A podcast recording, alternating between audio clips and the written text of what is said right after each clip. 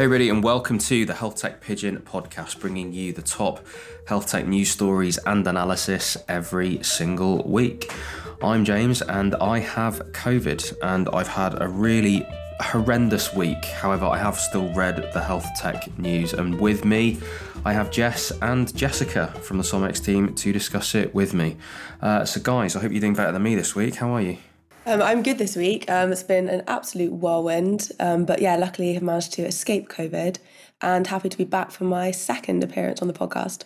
I have had a relatively good week. We've been on holiday, as James said. He's had COVID, so I explored Florence on my own and had a lovely time, albeit not quite as lovely had James been on his feet and raring to go to explore Renaissance art and history. yeah, I missed Michelangelo's David. Can you believe it? Went to Florence, did not see the main attraction in Florence. Although, yeah, ate a lot of gelato, had many pizzas uh, that Jess kindly brought me to my room uh, while I was trying to breathe, like keep it simple. Ah, oh, what a week. And Jess, yeah, heard your. Uh, because we were away, obviously, heard your appearance on last week's episode. So, uh, congrats! How was uh, how was your first podcast appearance? Thanks. Well, I'm still like sifting through all the fan mail that's been coming to my front door. Of course, of course. yeah, it's, obviously the way. Clearly, it was it was a hit. Yeah. Plenty more where that came from as well. So here we are. Right. Okay. Let's get into it.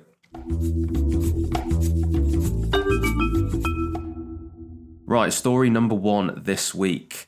Bumble for surrogacy secures 4.7 million dollars. Bumble for surrogacy. That's that's that's an interesting turn of phrase. Uh, Jessica, tell us about what's happening here. Yeah, this is such an interesting story where essentially a company called Nodal, which is, as the title alludes to, a platform for matching surrogates with parents or prospective parents, has just raised $4.7 million. Now, I think it sounds a lot weirder than it actually is. And I think it's actually an incredibly good idea because what it ultimately does is, as well as obviously matching potential parents and surrogates, it provides a, a vetting process. So there are background checks, there are interviews, and it's based in the US. So obviously the rules around surrogacy are slightly different there than over in the UK.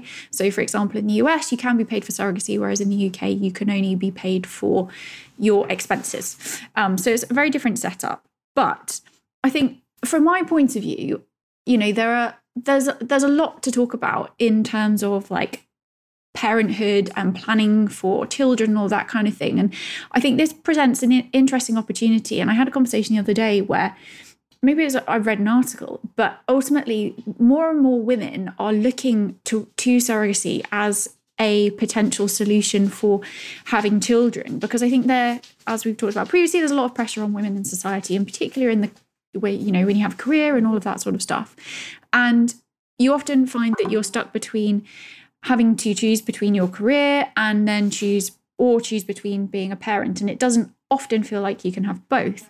But actually, surrogacy is increasingly being seen as an opportunity for women to become parents without having to go through the physical experience of obviously being pregnant and giving birth and having to recover from birth. And, you know, let's not forget that is a very intense time in a person's life uh, requires a lot of recovery. There's a lot to adjust to. And so I think I can understand why it is becoming a more attractive option for people. And I think previously, my understanding is, having not been through this process before and, and looked into it a great deal, is that actually it's a bit of a wild west.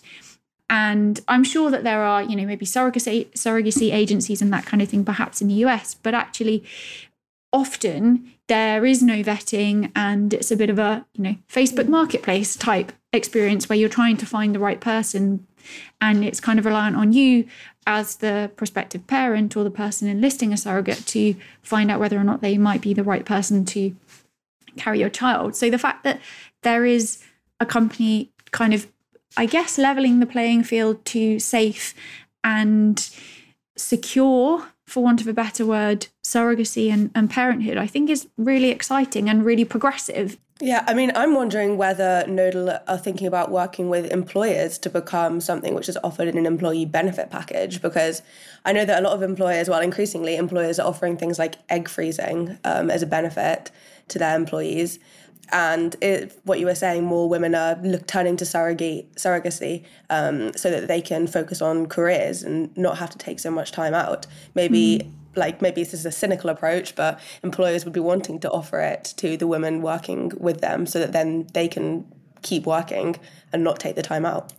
Um, I'm not sure if that's a good thing or a bad thing, but mm. if I was working with Nodal, it's something that I would want, be wanting to explore. Yeah, I, I think that's a really interesting idea. And also, I guess the other pressure that is on women from a societal perspective is aging, and particularly aging out of being able to have a family. And so it kind of takes that pressure off the table, which I think is interesting again. But as a, as a benefit, I think that's quite a compelling idea. Speaking as an employer, but also, you know, potentially em- employee, and not from the, my, in my view, not from the angle of, you know, keep people in the workplace for longer, but actually giving people access to becoming parents where maybe they wouldn't have necessarily thought that that was an option for them before. There's an interesting philosophical bit, though, isn't there? There around you. I mean, you you said it right, Jess, about aligning incentives. There's, there's obviously an incentive for an employer to to offer that, but that does open the door for, and you know, again, cynical like pressure, or philosophically as a society, is this a concept that we do want to encourage? As you say, Jessica, talking about women getting older and unable to have children or finding it more difficult to have children the older that they get they get and then this allowing a system whereby they can still parent and not have that anxiety and have that mental burden of getting older and all those different things it, it, it's interesting to me there's there's clearly this type of thing will spark debate uh, around questions like what do we want as a society? What behaviors is this likely to encourage? And are those behaviors that we actually want to actually want to support or not? It's uh yeah for my for my brain on covid at the moment there's quite a lot to handle there No, to an extent, I think those those discussions are already happening because egg freezing is like a commonly offered benefit now, True. and that's companies saying, "Don't stop working and have kids now. Like, don't worry, you can have them later. Just keep working for us now." But they kind of cover up the fact that egg freezing is not like a fail-safe solution to having kids in later life. Um, there's still a lot of risks associated with it, and it doesn't always work. Hmm. I think coming at this from a maybe it's naive, I don't know, but I think in my view, this is something to be celebrated because anything that gives women choice and autonomy over their own bodies and the choices for their lives, I think should be encouraged. And yes, there you, you can you can counter argue anything with like nefarious motives and you know moral issues but ultimately especially at a time where we're you know questioning whether or not women have autonomy over their own bodies and you know whether a 12 year old should give child to, give birth to a rapist baby i think solutions like this should be encouraged personally and i think the upside is way more encouraging than the downside for me. And I do think there is potential for it to be taken advantage of by corporates, by employers. However, choice for women, I think, is fantastic and exciting. Yeah, I mean, yeah, I think as a woman, there's nothing more infuriating to me than people telling me I have to adjust my life plans to factor in like time to get pregnant and have a baby. Yeah. And people telling me that I better not leave it too late and I better make sure that I do it all before I'm 35. Like that kind of, when people say that to me, it makes my blood absolutely boil. And I'm sure mm. it does for a lot of other women as well. Yeah, and empowerment is something that's mentioned in uh, the CEO's comment here in this new story, Brian Levine. Our goal is to make surrogacy an attainable option for more intended parents and to give surrogates an exceptional experience with education, support, and empowerment. He's obviously talking about the surrogates there, but you guys talk about it more broadly as well. And I think you're right. I think as a progressive society, giving women more choice is absolutely something that I don't think many people would want to argue against, although clearly, actually, they're passing legislation in the US to argue against that. So yeah. that comment's not particularly right, is it? Yeah. uh, sensible people? No, shouldn't get political. I, I don't know. It's it's uh, a bit of a minefield that I've dug myself into there, but mixing metaphors. But um, uh, should we uh, move on to the next story now? Let's let's let's let's.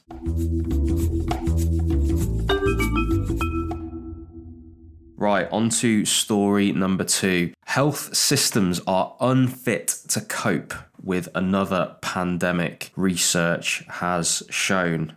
Jess, tell us about this one.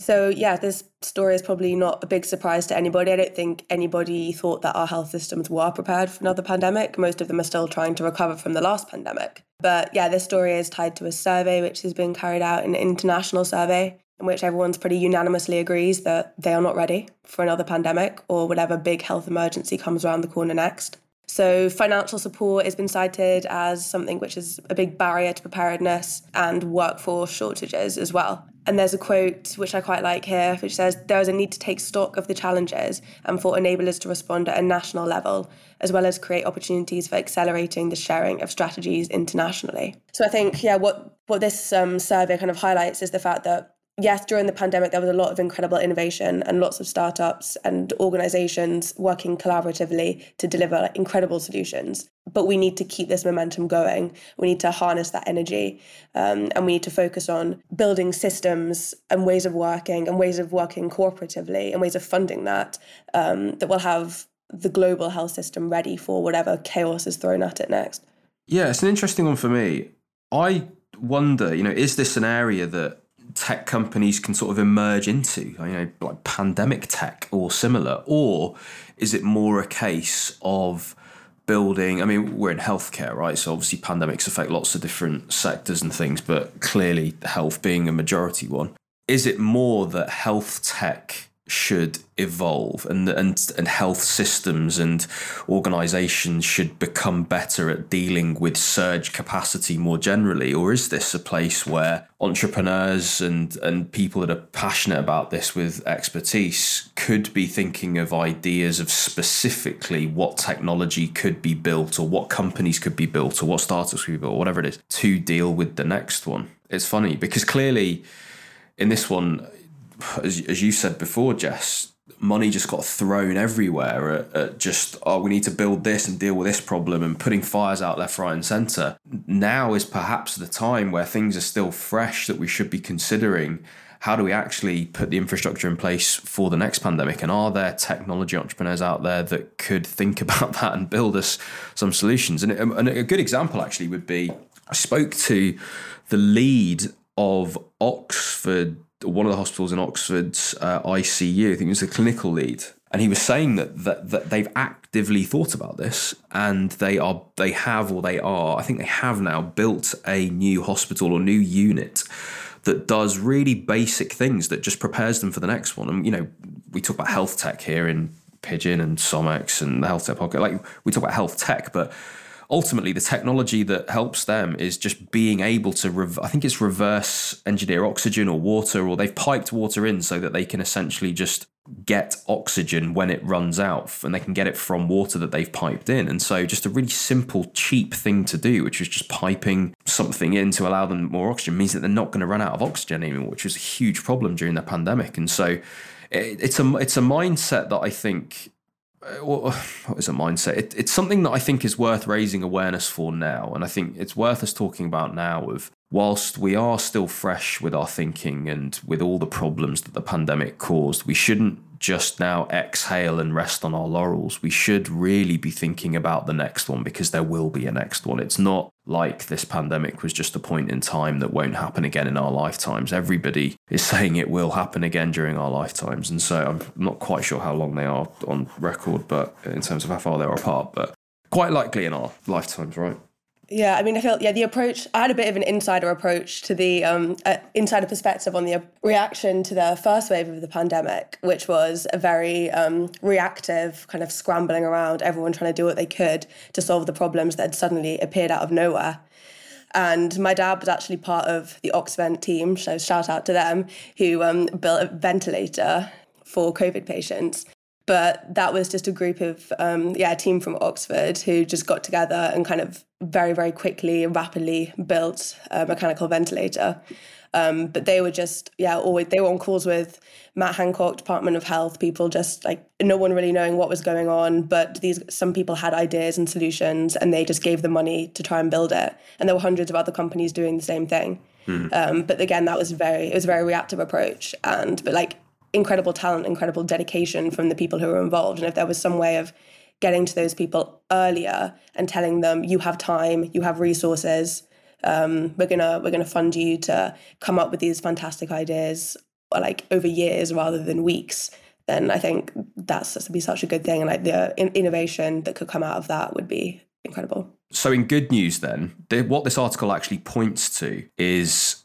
this thing they're calling the wish summit. Wish being a global platform which gathers healthcare experts policymakers innovators to build a healthier world. But that what they're looking to do is basically sh- showcase all this research and discuss how practically to build in policy and stuff like that to build solutions basically. So there's this summit happening in october 4th to the 6th in doha qatar where it sounds like they're going to be discussing some of this stuff.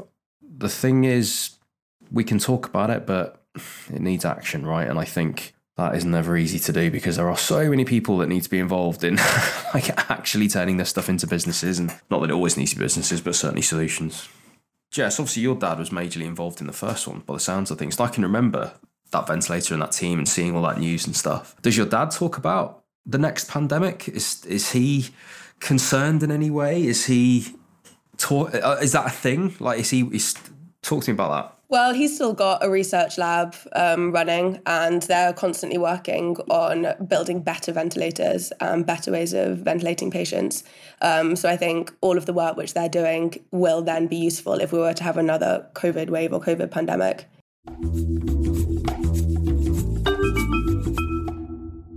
Right, story number three this week. Um, company called Limbo has raised $6 million for uh, what Forbes is calling, or Forbes contributor is calling, its digital weight loss tools. Now, this is a really interesting one. Uh, just some epic names in this article Shaquille O'Neal. Uh, Hoxton Ventures, Irish rugby players, uh, and then obviously health tech stuff, glucose sensors, smart bands, software platform, pre-diabetes it's it's interesting. This Jessica, tell us what's going on here. So yes, it is interesting. I think what's most interesting is use of the word weight loss.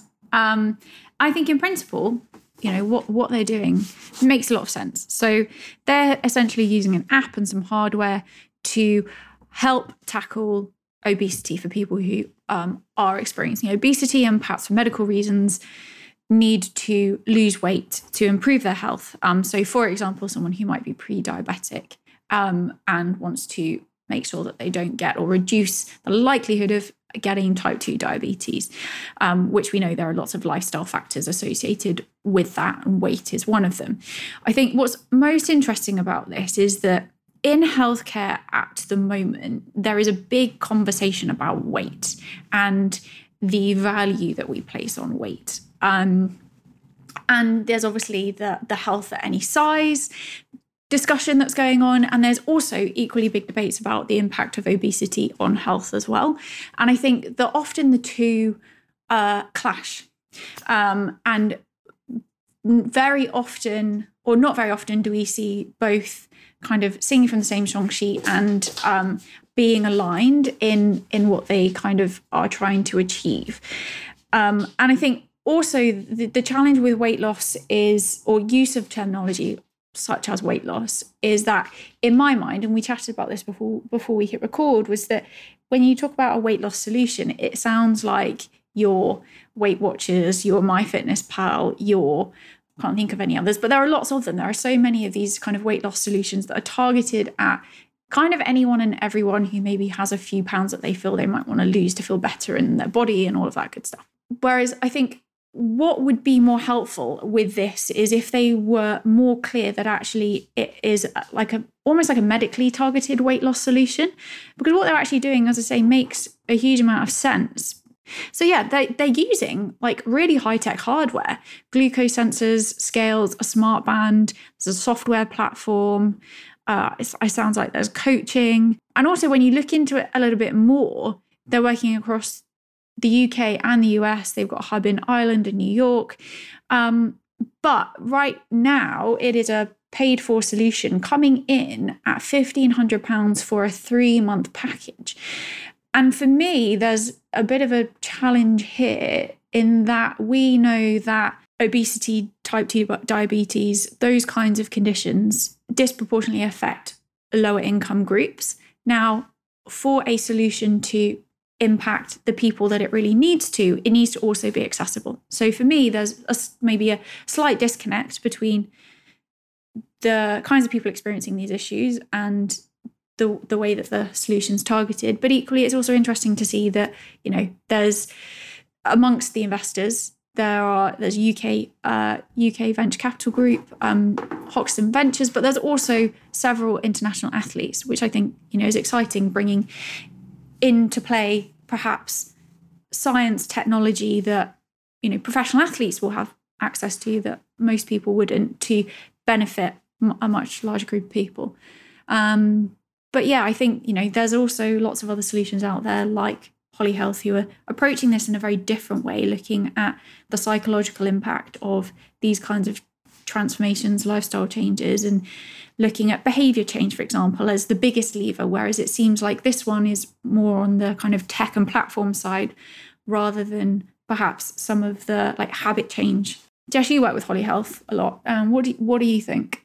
Well, my take on this is that it's good to see that this is a um, well, they call themselves yeah weight loss technology that's not just telling you to eat salads and go for runs. They're mm-hmm. actually trying to get some real science behind it, and they're trying to understand the individuality of everyone's body um, and the fact that diff- like certain weight loss programs don't work for every person, and that you have to be like tracking data and iterating your approach. Um, so it does seem like there's they've really put a lot of thought and effort into making this effective, making this work.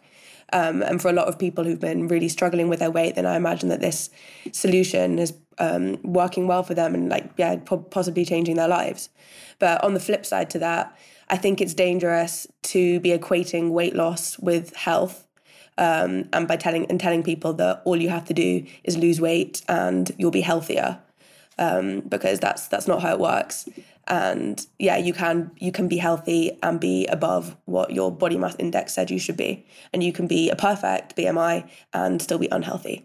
So i think there needs to be some careful thinking about the language they're using and the way they're positioning themselves in the market. Yeah, I guess the only thing to add from me would be that it's just quite cool that Shaq's involved. Um, like, as you say, other international athletes, as well as Hoxton Ventures, and looking at who they've backed previously Deliveroo, Babylon, yeah, in- interesting stuff. Um, but also your point about the price point as well. I think it's one of those that eh, where they are using lots of technology. They've had to raise big for hardware and for software and all those different things. And as Jess, you said, they're they're trying to apply hard science to it and all those all those different things. It, you need to get a user base in order to get evidence. That evidence can then be translated to more health system style approaches and things like that. So, like with anything, until the price point comes down, the price point is often quite high. And so, yes, it is it is a high price point. To your point, just about accessibility for those groups that might need it. Yeah, it'll definitely price people out that would feel benefit from it. If, however, they can demonstrate that this works, perhaps then they go at more system level. If they are providing ROI at a system level, it can be considered for things like NHS and other business models, but probably a fair way off. Um, fair to say. I say I want to know what else Shaquille O'Neal's invested in, like what other startups are in his portfolio. it's a good point, actually. I, w- I wonder. I wonder how he yeah. spreads his bets. I, sh- I saw it. Uh, various bits and bobs. You know, you scrolling like Instagram reels and stuff. I saw one. I think it was from him. Before I misquote him, um, if I'm misquoting you, Shaq, I'm sure you're listening. Uh, so do get in touch. But uh, he did say that pre- he started off when he was investing. Uh, he started off investing in what made him money. Um, but he said it all changed when and I'm paraphrasing, but when he started investing things that would make the world a better place and that he actually cared about, and I think uh, just an interesting point to your to your question um, that I do have some information on Shaq's investment thesis, and I think it's things that he cares about and that would uh, make the world a better place. yeah, so he thinks it's going to make the world a better place. Maybe it is. Well, exactly. We have faith in him. I put your faith. If he wants to come on the podcast, talk to us about his portfolio. You know, talk about you know the good that he's doing in the world. Always open. You know how to find a Shaq. Ah, funny, and it, a good way to good way to end this week. I think a weird week. My brain's a bit slow because of uh, the old COVID. Um, but other things you can read in Health Tech Pigeon this week. Uh, AI is going to eliminate humanity. Shame we haven't had time to talk about that. Uh, prosthetics are getting smarter. Uh, another Jessica Smith, the Paralympian, with a left hand prosthesis uh, and an app and all sorts of interesting stuff with that. And what other stuff is in there? How to humanize the digital experience in healthcare. Big tech are doing other stuff. So lots of cool stuff to read in Health Tech Pigeon. You can grab that if you go to www.healthtechpigeon.com. If you want to get in touch with us, if you want to come on this podcast, if you want to spam us with LinkedIn messages or find out more about what we do with SomX, you can head to the description of this episode. Uh, find all those links. Oh, I'm going for a lie down. Thanks for listening, everybody.